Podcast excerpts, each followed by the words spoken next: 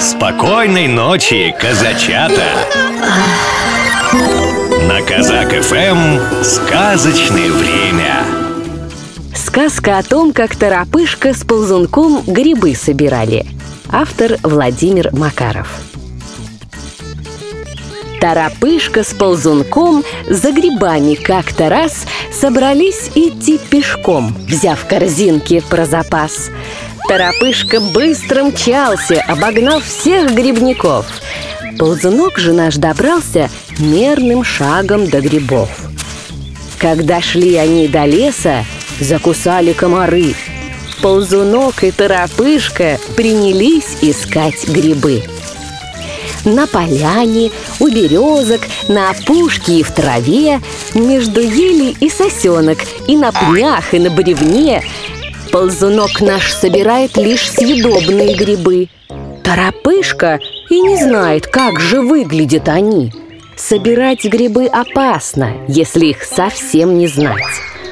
Ползунок стал торопышке все подробно объяснять что не надо суетиться, в этом деле нужен толк.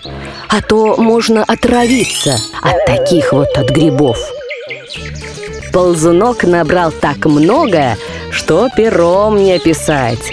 Торопышка очень скоро стал грибы все различать.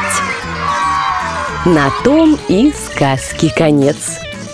А теперь, малыш, закрывай глазки и засыпай. Добрых тебе снов. Ой, люли, люлюшеньки, Баиньки, баюшеньки, Сладко спи по ночам, Да расти по часам.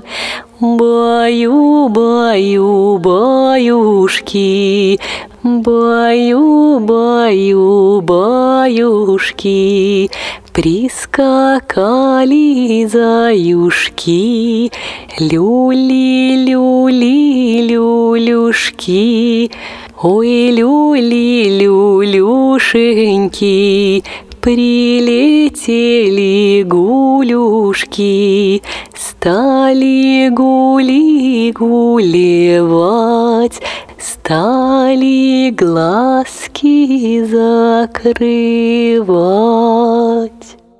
Программу подготовили сказочные ведущие Алексей Орлов и Анастасия Нагайкина.